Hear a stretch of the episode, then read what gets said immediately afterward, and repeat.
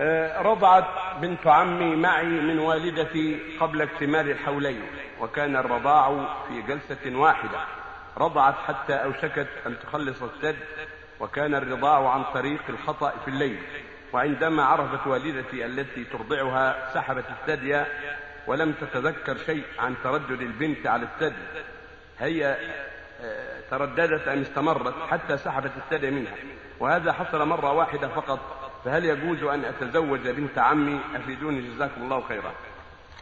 لا بد في الرضاعة الذي يحصل به التحريم أن تكون الرضاعة خمسا ولو في مجلس واحد.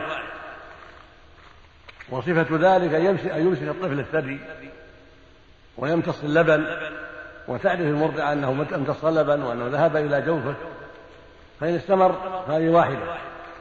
فإذا قطع الثدي وفصل الثدي ثم عاد صارت ثانية وهكذا حتى يكمل الخمس. حال كونه في الحولين.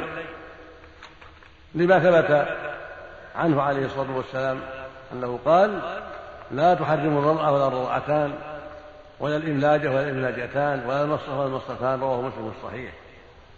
وثبت عن عائشة رضي الله عنها قالت كان فيما أنزل من القرآن عشر رضعات معلومات يحرمنا ثم نسخنا بخمس معلومات. فتوفي الرسول صلى الله عليه وسلم وهي والأمر على ذلك. خرجه مسلم في صحيحه والإمام الترمذي جامعه وهذا لفظه. وفي لفظ آخر فتوفي الرسول وهي فيما يقرأ من القرآن. وفي حديث عائشة أيضا أن النبي قال لسهلة أرضعي سالم خمس رضعات تحرمي عليه فلا بد من خمس في مجلس أو مجالس. أو ما أو ما هو أكثر من ذلك لكن أقل شيء خمس. في مجلس أو في أيام أو في شهور.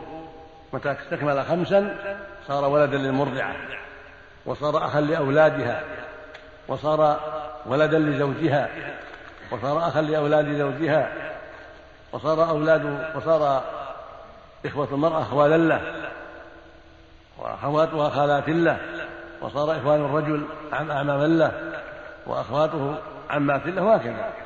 لقول النبي صلى الله عليه وسلم يحرم من الرضاع ما يحرم من السنة والله قال في القرآن جل وعلا وأمهاتكم اللاتي أرضعنكم وأخواتكم من الرضاعة.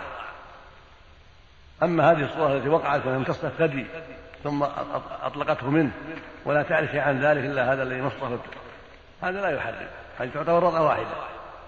ولم الثدي ولم استمر حتى عرفت أنه ليس ولدها فجذبت الثدي منه ولا ولم تضبط عليه خمس رضاعات هذا لا يكون ولدا لها ولا يعتبر رضاعا.